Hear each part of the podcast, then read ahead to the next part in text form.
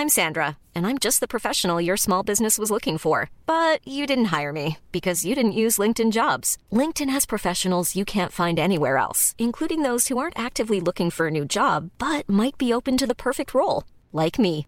In a given month, over 70% of LinkedIn users don't visit other leading job sites. So if you're not looking on LinkedIn, you'll miss out on great candidates like Sandra. Start hiring professionals like a professional. Post your free job on linkedin.com/people today. Ryan Reynolds here from Mint Mobile. With the price of just about everything going up during inflation, we thought we'd bring our prices down. So to help us, we brought in a reverse auctioneer, which is apparently a thing. Mint Mobile unlimited premium wireless. Ready to get 30, 30, bit to get 30, bit to get 20, 20, 20, bit to get 20, 20, bit to get 15, 15, 15, 15 just 15 bucks a month. So, Give it a try at mintmobile.com slash switch. $45 upfront for three months plus taxes and fees. Promo rate for new customers for limited time. Unlimited more than 40 gigabytes per month. Slows. Full terms at mintmobile.com. Hello and welcome to Film Chat, a podcast set in the grim cyberpunk future of 2021. Danny Mnuran is a man with an implant in his brain that can carry a whopping 80 gigabytes of data. This means he can make a living as a digital courier, but also leaves him with no childhood memories, which obviously absolutely sucks. To pay for an operation to get his memories back, Danny accepts one last job to deliver a large package of information to Beijing. Unfortunately, the information exceeds his memory capacity, and he risks brain damage taking it on. Also, pretty soon he finds himself on the run from the Yakuza and the evil pharmacological company Fnamamakumnom. Is what I would be saying if this was a not adaptation of the 1995 film Johnny Mnemonic, starring Keanu Reeves. It's actually just a podcast in which we talk about and review films. I'm Sam Foster, and joining me, my sniper panunk panodcasting panel, Danny Minoran. Hello! On this week, it's a Danny review sandwich where I'm the filling, and Sam is the lovely bread enveloping me. First off, Sam proves that he is your honky when it comes to reviews of I Am Not Your Negro, the acclaimed documentary about writer slash civil rights activist slash general badass James Baldwin. Then I review Neruda, the latest film from Chilean auteur Pablo Larraín, whose subject matter does not lend itself to an easy joke, so I haven't made one up. And then Sam reviews the live action adaptation of Ghost in the Shell, which I like to think of as the unofficial sequel to Lost in Translation, where Bill Murray never came back to Tokyo and things spiraled on from there. Plus, we wonder if Liam Neeson has the particular set of skills required to play Philip Marlowe, and whether Joss Whedon is the man to tell the DC Extended Universe to lighten the fuck up. All of this should leave me just enough time before my latest impression. Clint Eastwood returning home after a long holiday to find Barack Obama actually sitting in his chair. What are you, what are you, what are you doing in my, in my chair? Get out of my chair.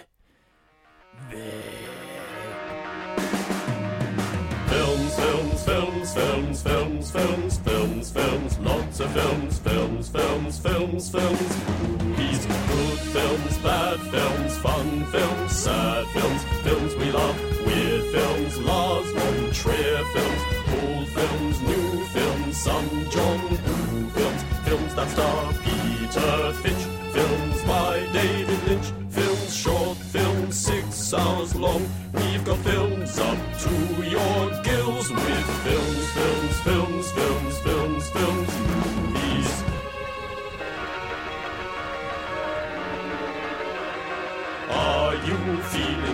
comfortable?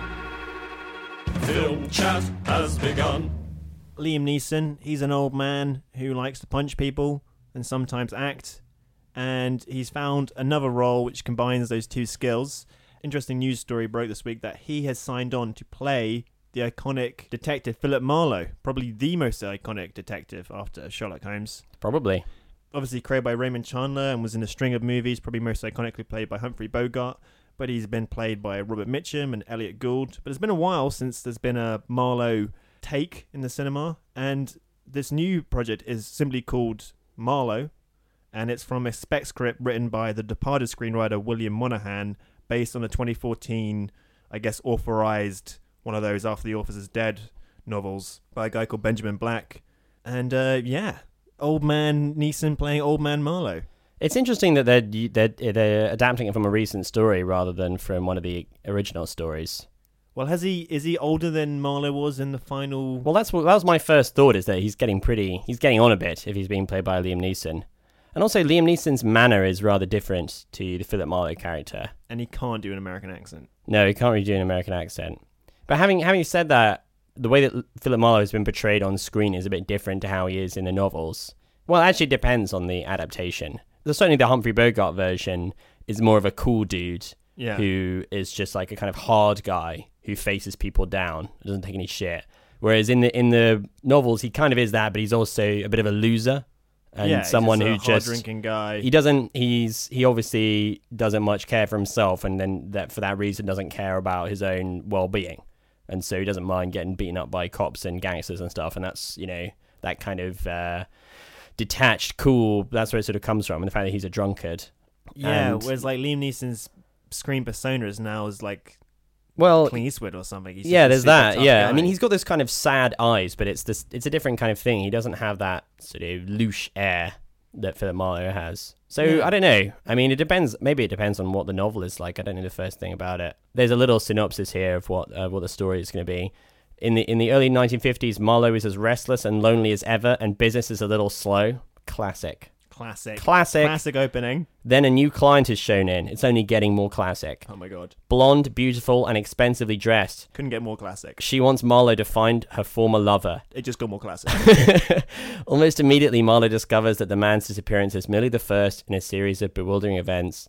And soon he is tangling with one of Bay City's richest and most ruthless families. I mean, this is so It's- Marlowe. it's, well, it just sounds like it was cribbed from a bunch of the elements of classic Marlowe stories. well, this is probably the problem Does, does, doesn't any- thrill me with, you know, anticipation, to be honest. I think there's two things in that. I read a really good article, which I can't remember who wrote it, was just basically saying that all detectives nowadays are either Sherlock Holmes or Philip Marlowe. They're either like a bit OCD and weird and have no social skills, or they're really messed up. They drink heavily, they got a drug problem, something or other. So like, even though there hasn't been a Marlowe adaptation, the Marlowe character has become something of an archetype. Yeah, absolutely, Has yeah. been completely filtered through pop culture. And secondly, the betrayal, particularly Humphrey Bogart's betrayal, has been so parodied that film noir, it's hard to do it now. It's so specific to the time. Yeah, and it's such a- it without it seeming kitsch. There's such a specific collection of tropes of film noir as well that I, I think it's hard to do in a way that doesn't feel like a pastiche.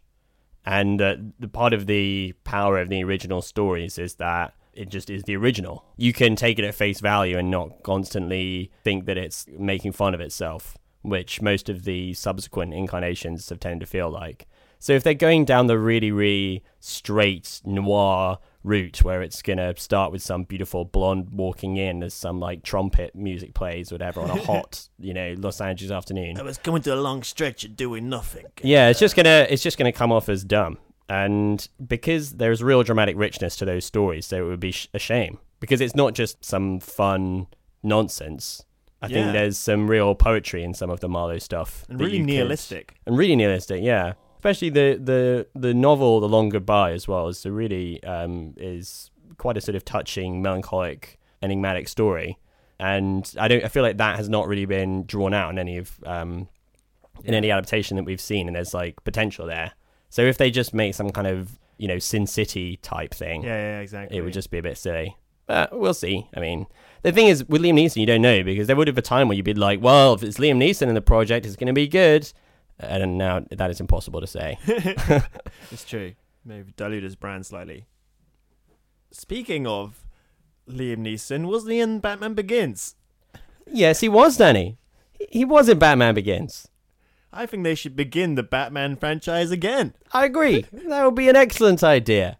And uh, who do you think would be a good person to help helm such a rejuvenation of the Bat franchise? Why? I think Joss Whedon would be the man to do it. Whedon, yes. What an extraordinary suggestion. But I don't. I wouldn't have Whedon for Batman. No, he's not an- for Bat not for Batman. man. For Bat, yes, but not man. Maybe Batgirl. Girl. Why? That's just a ticket. He's perfect for Batgirl. So Oh, 112 episodes in. Incredible. The, the rapport we have Slick is rapport. seamless. So, Joss Whedon has been hired by DC, who are continuing to flounder around working out what exactly they're going to do with their massive money printing properties. And they want him to write, direct, and produce a Batgirl movie. So it's it's interesting in a few ways, I guess. It kind of makes sense in terms of its having a. I mean, I don't know much about the Batgirl character, but as far as I understand, it's a kind of detective. She is you know, the daughter smart- of Commissioner Gordon. She's Barbara Gordon. Right. Yeah. That's all I know. well, she's. I mean, she's like the daughter of a detective who becomes another superhero kind of detective, Yeah. whatever. Uh, but you can, I can very easily imagine the kind of Joss Whedon type take on this. And although he certainly has his critics in in terms of the way uh, he does female characters, and they sort of tend to fall into set kind of archetypes. Um, but it would make a, for a welcome departure from the tone of the DC universe so far. Yeah, absolutely. And he's also proven that he can just make a functional film that works from beginning to end. Yeah. In a, in a way that Zack Snyder His cannot work. cannot do. And he's earned the freedom to actually do that in a way that David Ayer hadn't when he took on Suicide Squad. So it sort of would be astonishing if they, given his success with the Avengers, it would be incredible if DC was constantly up in his grill and having his movie recut by some promo trailer company. Yeah, well, this is what I was thinking of when I heard this news story. Is that he was quite vocal about Marvel messing with Avengers two, and the producers clashing with. Uh, they had to cut scenes. That's why the whole Thor section makes Doesn't no make sense any sense, yeah. because they were cutting it down. And although I think they left on sort of um, good terms, he was quite open about the fact that it was this struggle between them. But DC up to this point have I don't know how to put it how they separate themselves from Marvel is that they're like director focused. But they made the mistake of hiring like idiots so far to make their films. Or, or well, or just fucking with them. I mean, I, I didn't, not that I necessarily think David Ayer is great. I haven't really seen his other movies. well, this but- is this is what I was saying is like because they hired Zack Snyder, who did such a terrible job. It made them revert to this producer model and mess around with David. and that was even worse. It was even yeah. worse. So I'm worried now. Is like, are they gonna just be super on the back of Joss Whedon, or are they gonna give him the same creative license they gave Zack Snyder? Was like, no, we got burned. I'm sorry, we just cannot let directors do their own thing because we did that twice and it was really, really fucked up the whole yeah, but they but they got burned on Suicide Squad as well. You know. yeah, well, So- you know, it's hard to. I mean, I feel like well, I feel like if that was their plan, they wouldn't have hired him. I think the thing thing about Joss Whedon is that he seems like now he didn't seem like that before the Avengers, but now he seems like this perfect studio hire, and that he's proven that he can do it, and he he will take creative control of it, but won't produce some kind of like Yeah, wacky out there film that doesn't that won't please audiences. You know? Yeah, he has a sincere love of the characters. Yeah, well, like yeah, yeah, exactly. And he, he knows how to do stuff that's fun. You know, Yeah. like I can imagine David Ayer making some film that's a passion project, but everyone was like, "What is this horrible, gritty, uh, mythical cop film?" you know, but but if you just give Joss Whedon creative control, he will produce a fun movie. It's true. I don't know. Maybe the difference in approach is that the Marvel formula, because it's so quality controlled, I don't know under that system, like, can they ever make like a really great movie?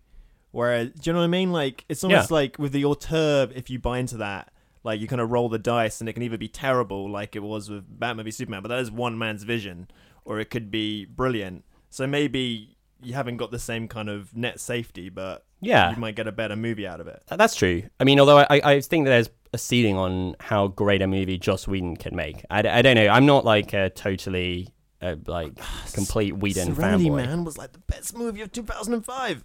Well, it's pretty good. It's not like that amazing though. It's not like I don't, I don't, I don't see him as like an auteur who's going to churn out a classic film that happens to be a superhero movie, but he might make a good and entertaining picture, which would be a new step for DC. Yeah. Although we have to see how the Wonder Woman movie turns out. Well, I was going to say, like, my final point on this would be, you know, one way DC can beat Marvel is just by having more female-led superhero movies because they're like, I don't know how many movies in now, and they haven't had Haven't a had single one. one. Yeah. Like Captain Marvel's not till like 2020 or something. Nah, yeah, I think it's like it's either 2018 or 2019. Yeah, okay. it's too, it's, it's way f- too far away. They made one about a talking tree before they made one about a woman. yeah, so yeah. There's obviously like gaps in their plan which DC could capitalize on. Yeah, absolutely. No, it's good that they're they are um, raising this prospect. So yeah, I mean, I think it's generally it's positive news. Bring it on. Bring on Batgirl. Or as Batgirl would say, I'm a girl and I dress like a bat. That's her catchphrase, right? I, I'm not familiar with the comics. I think that is it. Looks like Sam's got a film to review. He's just getting ready now. Hey Sam, here's a few tips for you that I hope are gonna help you out. You gotta come prepared, try not to rush, speak directly into the mic. Um, don't sort of use filler words too much and try to avoid talking total shite. Okay, start reviewing now. I'm Not Your Negro. This is a documentary out this Friday, uh, directed by Raoul Peck. And it's based on an unfinished manuscript by James Baldwin, who is a leading intellectual of the American civil rights movement. And uh, he was writing, when he, when he died, he had an unfinished manuscript for a book called Remember This House, which is going to be a memoir about his own relationships with three civil rights leaders who were all murdered Medgar Evers, Malcolm X, and Martin Luther King Jr. Wow. And the film is a uh, it has a written by James Baldwin credit, and it's a kind of documentary about him, but it uses entirely his words. It's kind of clips from his life and also illustrations of his thoughts from his manuscript, as read by Samuel L. Jackson, uh, doing an extremely good and moving job. Here's a clip of James Baldwin on the Dick Cavett show. I didn't know that much about James Baldwin before seeing this movie, but one of the things that it taught me is that he is a total badass on television and in debates. Um, and here's a great, eloquent clip of him. if we were white, if we were Irish, if we were Jewish, if we were Poles, if we had, in fact, in your mind, a frame of reference, our heroes would be your heroes too. Nat Turner would be a hero for you instead of a threat. Malcolm X might still be alive. And, it, you know, everyone is very proud of brave little Israel, a state against which I have nothing. You know, I don't want to be misinterpreted. I'm not an anti-Semite. But you know, when the Israelis pick up guns, or the Poles, or the Irish, or any white man in the world says, give me liberty or give me death, the entire white world applauds. When a black man says exactly the same thing, word for word, he is judged a criminal and treated like one, and everything possible is done to make an example of this bad nigger so there won't be any more like him. So I thought this was absolutely fantastic. It was really powerful. I found it genuinely a really moving film. It's very reverent of Baldwin, but I, it avoids coming off like a kind of hagiography by only using his words. So the authorial voice is his, Right, and the it's sort of created in a way that positions the director as secondary. And he's such a good writer and speaker that it's hard to imagine the film being made another way when you come out because you wouldn't want to get in the way. I mean, you can really understand why this guy w- would have been like, I can't write my own script about him, you know, Sure. because he's better. So we just use his words. And also because it's a bit like 13th in a way, in that it sort of has this focus on the history of civil rights in America and the treatment of black Americans. And it is so, the relevance to today is so obvious that it doesn't require complex analysis. It makes its own case for being relevant now. I mean, you just watch it and everything that is shown on the screen, everything they talk about is very, very obviously relevant to today.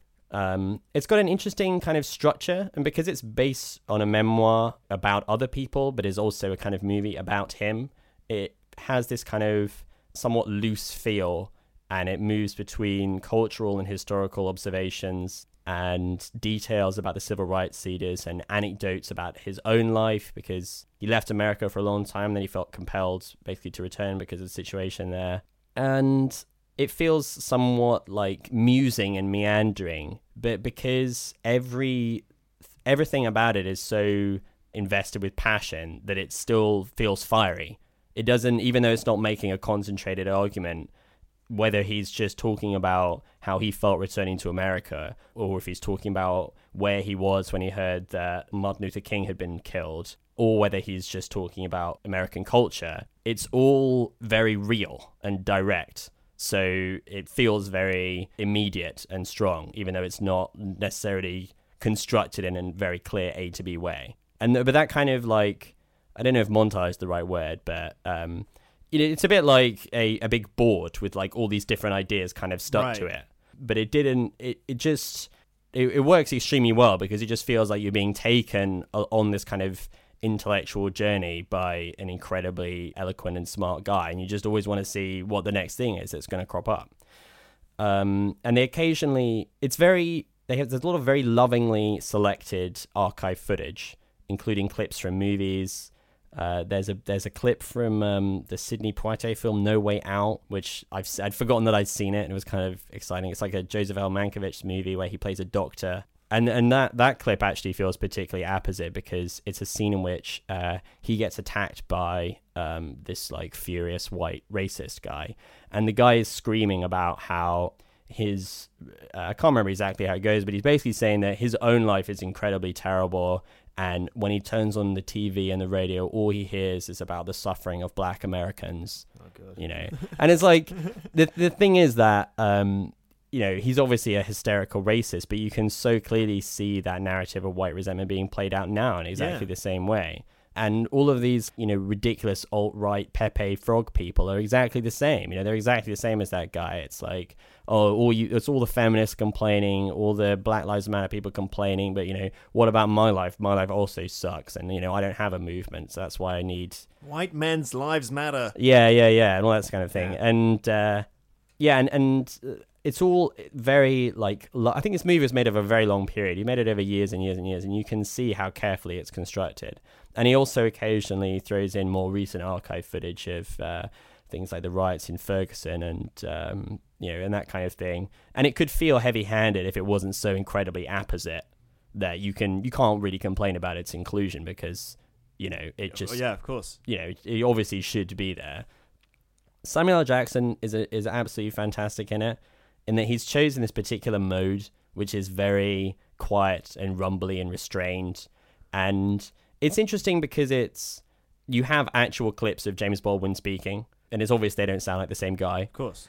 but he the mode he adopts evokes kind of Baldwin's inner voice, and it's got this kind of ruminative feel to it that just is very captivating.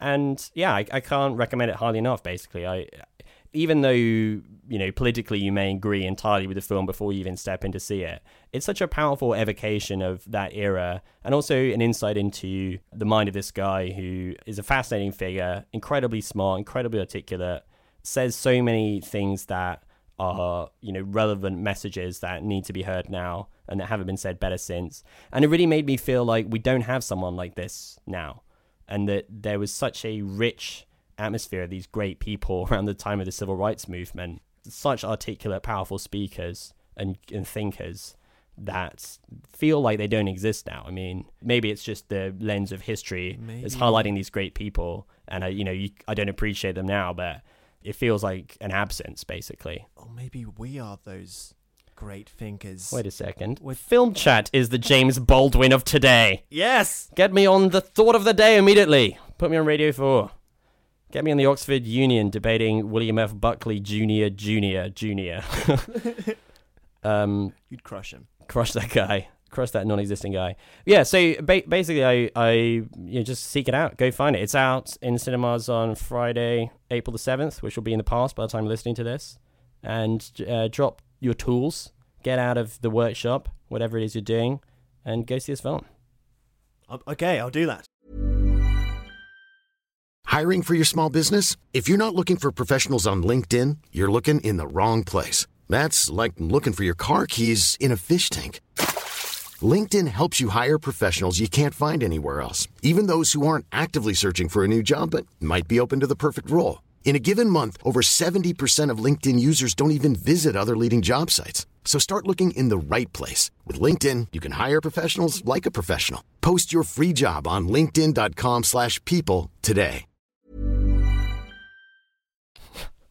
And now for Danny to review a film he recently saw. Was it staggeringly brilliant? Was it ass-clenchingly poor? How did Danny form a judgment? We're about to hear his thoughts. If he does a rubbish job, then Sam will tell him off. Sam, I also saw a film about a excellent uh, social orator, uh, Pablo Neruda. Were you aware of Pablo Neruda?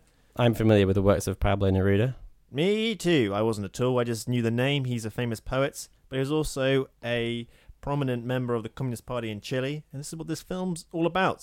So this is directed by Pablo Larraín. It's his third UK release in about six months. I think he made this before Jackie, but they just keep on, I don't know, stacked released or, or whatever. when it lorraines it pours I, I said that earlier, but off mic, and I wanted to rec- wanted to be recorded. Brilliant. And uh, this new one is directed by him and written by Guillermo Calderon, who wrote No, his other Chilean socialist movie. And in it, Luis Gnecco plays uh, Pablo Neruda, who was, as I said, this major figure in the Chilean Communist Party. And in 1948, he basically calls out the government in a totally badass way for being a bunch of fascist pigs, resulting in him becoming a fugitive. And the film chronicles the period of this where he was in hiding and all the while being pursued by a police detective called Oscar Peluchonneau, played by Gael Garcia Bernal. So, despite not really knowing much about Pablo Neruda, I had certain expectations going into the movie because the other two Pablo Larraín movies I've seen are Jackie, which is a biopic, and No, which is all about the socialist political movement in Chile. So I was like, so biopic about a socialist guy in Chile Makes perfect sense. makes sense. perfect sense. But it's a super inventive and much more fun and somehow both light-hearted and serious movie than I expected it to be. And it's a film which is about Pablo Neruda, but also a film sort of by Pablo Neruda. And it feels because it's about a poet, it kind of takes these massive artistic licenses in a way which is kind of thrilling. And he's obviously such a creative, larger than life figure that doing it by the numbers biopic wouldn't really be capturing the man. And as opposed to Jackie, which kind of had a similar thing of exploring the difference between the public and private life, literally by juxtaposing scenes of Jackie Kennedy in these intimate moments and her on the massive world stage.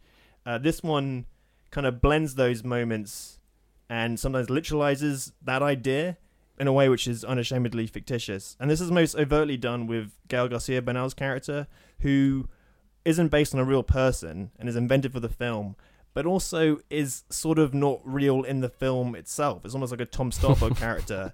And Gael Garcia Bernal gives this completely committed, almost Inspector Clouseau performance as a man who is like super pompous and hugely dedicated cop without it ever seeming like too far. He like judges it perfectly, and it kind of encapsulates what's good about the movie in that it is somehow rooted and outlandish at the same time. And uh, I don't want to like oversell the movie as some sort of totally surreal nuts film, but it does have these artistic liberties, but it doesn't compromise the integrity of the story, but just enhances it. And so it's sort of it's a movie about a poet which is poetic in the way poetry is made up but truthful. If, you, if that's not too lofty a thing to say. No, no, it makes it makes sense. And for a large part of the movie, it becomes a sort of weird caper film between these two characters who very rarely meet, and they form this odd, slightly symbiotic relationship where they're like commenting on each other. And I still haven't really wrapped my head around what this was trying to accomplish, but it was just kind of thrilling because it was so weird and unconventional. And I think it's kind of making the point that political ambition and creative expression kind of spring from the same well. And it's all these characters aren't that dissimilar, even though they're ideologically opposed. And why that works is because both the performance of Gael Garcia Bernal and Luis Gnecco are like brilliant. They kind of balance each other. Because otherwise, Gael Garcia Bernal's performance is so out there that it could easily topple the film. But Gnecco is equally good. And I didn't know anything about him. He's like a comic actor, most famously, and he was apparently the David Brent in the Chilean The Office. Okay. And I was like, and yeah, no. once I heard that, I was like, couldn't imagine Ricky Gervais doing a performance like this, you know. But he's brilliant because Pablo Neruda is like a fascinating guy, and he's a great character in that he's very principled and totally, uh, he's like a womanizer and a hard drinker and total like party guy, as they all are, as these men are, aren't they, with their ideals.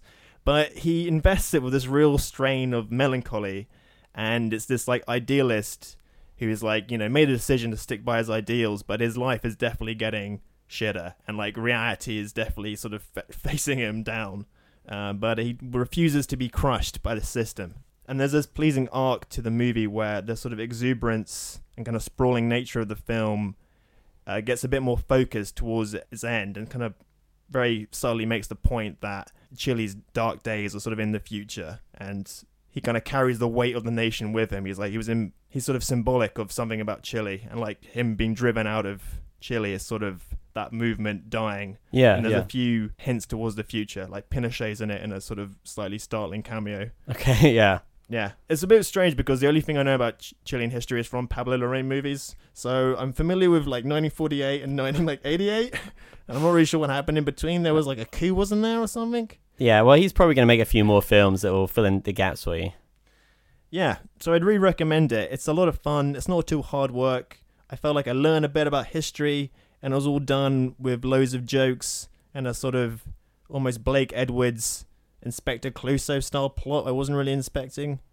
Wasn't really inspecting. I wasn't inspecting it. I wasn't inspecting it, but I wasn't expecting it either. and now I've inspected it, and I would expect it if I watched it again, which I would happily do. Whew. Seamless wrap up. Sounds great. Let me check it out. My favorite film stars Bridget Bardot. She's the queen, but she wants to be in radio. So she starts a podcast with her friends, and the terrorists try to stop her, but she beats them in the end. All right, so Ghost in the Shell is probably the big blockbuster that came out. this last too is week. about a sort of principles. Yes, this it was almost identical to the two previous films, and the comparisons hardly need to be drawn.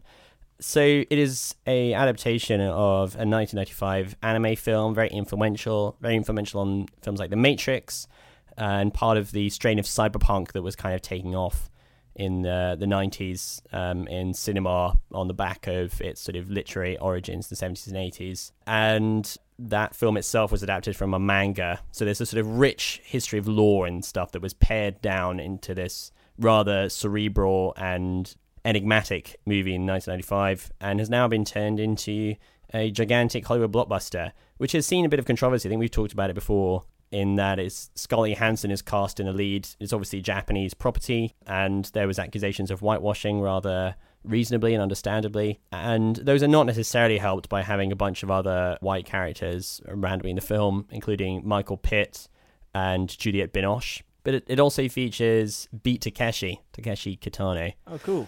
And it's directed by Rupert Sanders, who previously directed Snow White and the Huntsman, but you may be more familiar with him as the source of the very exciting gossip from 2012 when Kristen Stewart cheated on RPattz, and it was with him.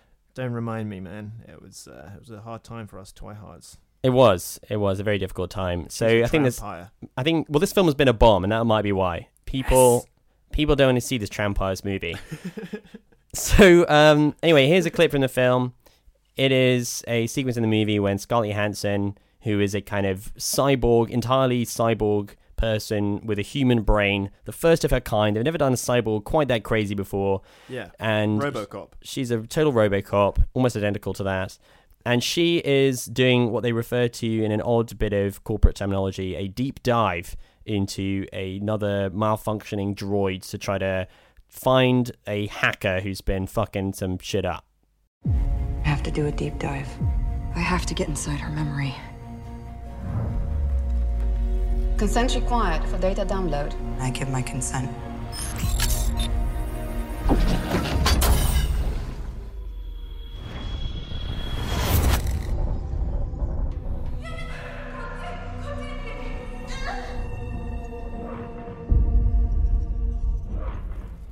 So it has got a pretty negative reception from the critics and from audiences who didn't go to see it. And having watched it myself, I can understand why, as it's pretty bad. um, I saw I saw the anime last week or like the week before, so that was sort of rather fresh in my mind, and I was able to. It was kind of good in a way because I could compare them so so directly. And it is basically a sort of textbook example of like the Hollywood hack remake, particularly in terms of the script. And it really feels like a script by the most kind of day rate sort of Hollywood screenwriter jerks. Every single line is either here's what my character is or here is the, how to move the plot forwards. And the original film is they obviously have so much material to draw on from the manga, but they chose to make a film which does not hammer plot at you all the time. Everything is kind of kept at a bit of a distance and it's a bit enigmatic and mysterious. And it obviously references things that probably make tons of sense if you've read thousand mangas, but you know, you don't really understand what's going on. But Hollywood big movies like this cannot cope with that level of uncertainty. So it's constantly having to stop to explain shit to you. And Brilliant. it fills the gaps because like if it just explained everything the movie wouldn't be as long so they have to like fill things with extra plot and extra details and extra concepts that are just totally superfluous but it just takes time to tell you about them and there's like all these extra sequences because there's all this extra plot to get through and it feels very much like rote. It has the feel in terms of the way that the plot plays out and the story of a kind of mid-season episode of CSI Cyberpunk, you know, where no one really gives a shit. It's all just churned out. And it's an odd contrast with the way the film is directed and the arts of the film because the direction is not done like that. It's very carefully directed with a lot of poise, and some of the imagery is quite spectacular. And it's been designed completely out the wazoo. And the concept of the design is not anything you haven't really seen before, except just taken to the nth degree. It looks a little bit like Blade Runner. You know, it's like rainy future where everything is adverts. You Well, I think giant skyscrapers and yeah, adverts. His background is in advertising and music videos, I believe. Yeah, yeah. Yeah, yeah. That's true. He is a music video guy, Colonel Sanders. music video advert guy, advert guy. But uh, so it's like that vision of a dystopia, a kind of functioning but over corporatized, over commercialized dystopia, is quite familiar. But it's uh, rendered in a very spectacular way, and it's a particularly high level of like the world being suffused with adverts everywhere and it just feels like everyone has put a lot more care into that aspect of the movie than they did into like the story the way things play out so it was a bit of an odd experience watching in a way because I could not have given less of a shit about what was going to happen to the characters. but around the corner there would always be some rather stunning new image or you know some interesting looking sequence. The thing that kind of undercuts that as well is the fact that it feels rushed and the movie is very lean. It's like 90 minutes long and it feels a bit like some producer saw an earlier longer cut of the film, felt like people weren't going to like it and decided to make it short so that it would at least be pacey and entertaining. And maybe that was a good decision, but it means that all of the the atmosphere that the shots themselves are trying to evoke is undercut by the fact that the movie is hurrying through everything. It's just getting from A to B. And none of the things have a chance to kind of land and settle on you because it's just like rushed on to the next thing. And none of the moments feel like they were kind of earned, even though they probably wouldn't be anyway, you know, because it kind of sucks. Beat Takeshi is remarkably good in it, considering he is given nothing by the script or by the plot. He's brilliant. But he's got an incredible amount of presence. And every time he's on the screen, the movie is kind of elevated because I just want to see what he's going to do. And I thoroughly enjoyed him in it. There's quite a cool thing that he, he only speaks Japanese and no one speaks Japanese to him, but they just understand each other because it's the future or something. and yeah, it's it's a bit it's a slightly sad viewing experience because the original movie is obviously built around the central what theme that it's trying to explore this idea about the interface between technology and identity. And it's all this kind of exploration of this weird foreign future and this odd foreign character this person who is a robot and a human at the same time. And as an audience watching the movie you don't really understand her and what her motivations are and what she's feeling. And then it kind of gradually unfolds throughout the film. And that and then it sort of goes in like a odd direction at the end that you're not necessarily expecting. And it's got that kind of sense of oddness and like richness that you get in a lot of kind of asian cinema. And it's kind of sad to see that all completely stripped away. No one is coming out of this movie scratching their heads and no one is thinking well ooh, wow it's really got something to say you know? It's they've somehow managed to utterly expunge every trace of like thematic depth You're from it. saying they've gotten rid of the ghost in the shell. It's just the shell. It's just the sh- yes, Yo. yes. The soul has been destroyed, and only the shell's left. And there's also this this cool kind of like interrogation of gender aspect to the original movie as well, and you can read into it stuff about female objectification also, um, even though it's quite the she's basically the main character in the original anime is naked a lot of the time, and the female body is really fetishized in a kind of mangry way, but it's also in you know you can read it as a as a comment on the commodification of women's bodies because of how it's treated in the movie. And that whole thing is gone as well. It's just it's been killed and for no reason like for no reason that i can see. Like the bad guy in the original movie the nominal bad guy is this kind of androgynous ai hacker thing. And here it's just like michael pitt you know there's he, he's a man. And that whole aspect to it is lost. He's definitely a man. He's a man. He's I've checked him. I've looked him over up and down, and he is a man. So yeah, so it kind of sucked. And you probably weren't going to say it anyway, like most people didn't. Uh, but you don't have to. Yeah, I might rewatch the anime though. I'm sort of Yeah, but into it. actually now is a great time to rewatch the anime because um, it's a good movie. When Zach Braff heard something that changed his life, what he listened to When John Cusack made a mixtape for his future wife, what did she listen to? Film And when Michael Madsen cut a guy's ear off, what was he dancing to? Film Chat. When Tim Robbins showed Shawshank that he had enough, which record did he choose?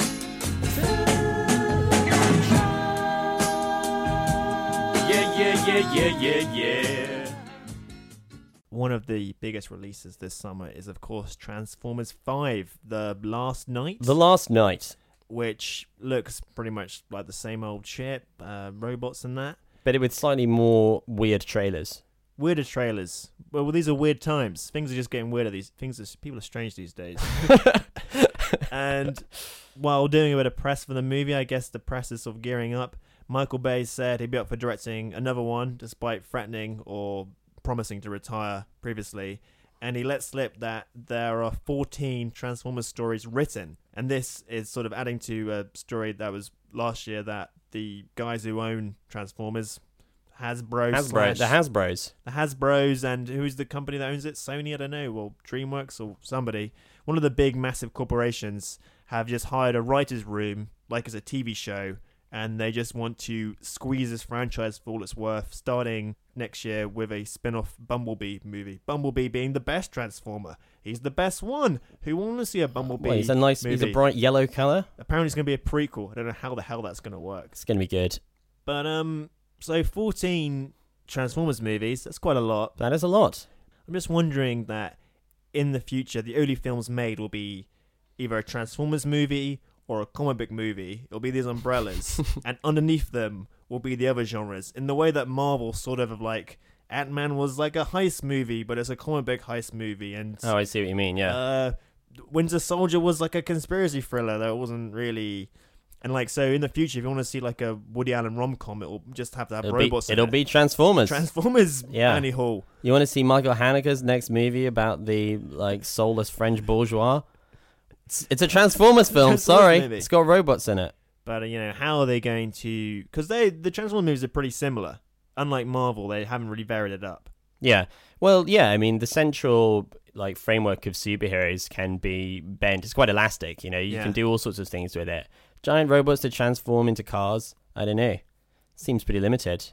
I was thinking the way direction to take it, because I don't know if you saw Transformers 2: Revenge of the Fallen, but there was a scene where a sexy lady is seducing Shia, and he's like, "Oh no, no, no, man! I've I got my No, no, girlfriend." no, no, no, no. Turns out, uh, and then there's a shot of like her bum and like a big sort of robot tail comes out. She's You a s- fembot. You see a bit of She- her- she's a fembot, like see from. Austin Powers. Yeah, she's a fembot. Yeah. So if the Transformers can impersonate people, surely the way to go would be invasion of the, of the body snatchers. I was thinking it sounds like Paranoid. Transformers star Galacticon. Well, same diff, right? Just um, they infiltrated us. But the thing is, it's not like who you can trust. It's what can you trust. Even your fridge and your pencil sharpeners are Yeah, Transformers. You run away from the bad guys. You get into your house. Your house is a transformer. It's a transformer. you get into your car. Shit. It's a transformer. There's, I mean, the, the the revelations won't stop. The number of twists that this film can have is is limitless. Well, like, yeah, that's the thing. Like, if if humans can be transformers, that's everything, right? It's not like oh, you're just going to this wooden boat. There's nothing metal. That'll be the thing in the movie, right? It'll be like only dogs. They can only not do dogs. So, like they can transform into anything, but they can't. They haven't worked out dogs because their paws look wrong or something. So it'll be about Mark Wahlberg, and he can only trust dogs. There's a bit where he looks at one of their paws when their paws are really big. it's really big, and it's made of metal, and he's like, "That doesn't look right. It's not right, man. Sorry, That paw looks kind of weird, man. That's dog's paws are really, This really dog's big. paw's really big and metal, man. I don't think it's a real dog.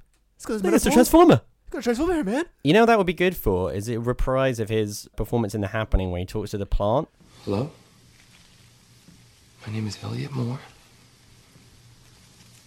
I'm just going to talk in a very positive manner, giving off good vibes. We're just here to use the bathroom. And then we're just gonna leave. I hope that's okay.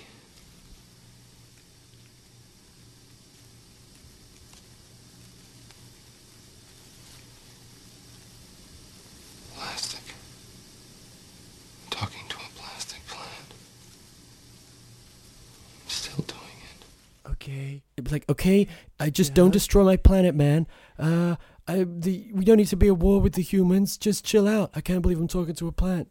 I'd be like that. I think be good. What if, like, if it turns out like the entire city of Singapore is a transformer and always has been, and Mark Wahlberg, he's hired to work at a company in Singapore, and he's like, Thank God I'm getting away from the Transformers. I'm so sick of Transformers. And he moves over there, and he doesn't want to do any of that transformer stuff anymore. He just wants to settle down and raise his children, and then the whole city turns into a robot, and he's living inside it, and he's got to find his way out. That's Sounds great, great. That's a great idea. Yeah. How does that get resolved? How does it get resolved? It just settles down. It, it, it moves to the moon and settles down, and he runs the. Mi- so he said that like as the dumbest question. How's it get resolved? S- settle down, settles down. like like all like all things that kick up, it just eventually it just sort of settles down. like in most action films, when the trouble just kind of, you know, it's simmering away, and then it It just just sort of sorts itself it out. just sorts sorts itself out. the best resolution for for films. yeah. Yeah. Well, that's the thing. They their got to get us in this writers' room. We've got we're full of ideas because all their ideas are going to be: what if it had a giant sword, or you know, what if it was uh, as big as the sun or something? It's just going to be boring. That Transformers is bigger than the sun. Uh, Wow. right, have we chatted enough shit about that?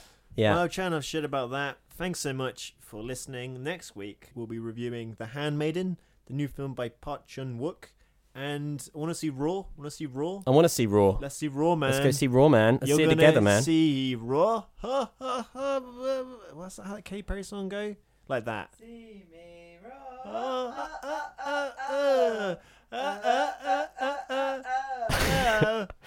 Yeah, that's what will happen. See you then, guys. Bye. Bye. I use bite my tongue and hold my breath. Scared to rock the boat and make a mess. I say quietly, agreed politely.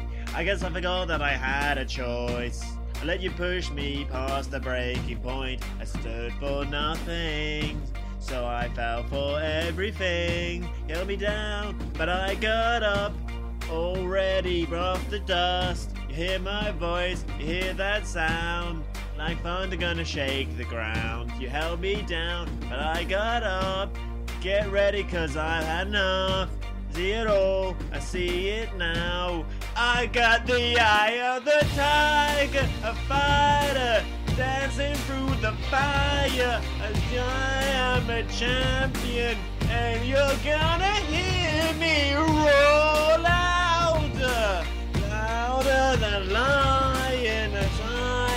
a champion, and you're gonna hear me roar.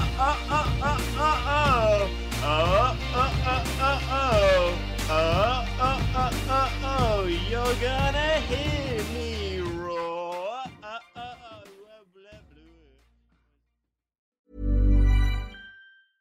Hey, it's Paige DeSorbo from Giggly Squad. High quality fashion without the price tag. Say hello to Quince. I'm snagging high-end essentials like cozy cashmere sweaters, sleek leather jackets, fine jewelry, and so much more. With Quince being 50 to 80% less than similar brands. And they partner with factories that prioritize safe, ethical, and responsible manufacturing. I love that. Luxury quality within reach. Go to quince.com slash style to get free shipping and 365 day returns on your next order. Quince.com slash style. When you make decisions for your company, you look for the no brainers. If you have a lot of mailing to do, stamps.com is the ultimate no brainer. Use the stamps.com mobile app to mail everything you need to keep your business running with up to 89% off USPS and UPS. Make the same no brainer decision as over 1 million other businesses with stamps.com. Use code PROGRAM for a special offer. That's stamps.com code PROGRAM.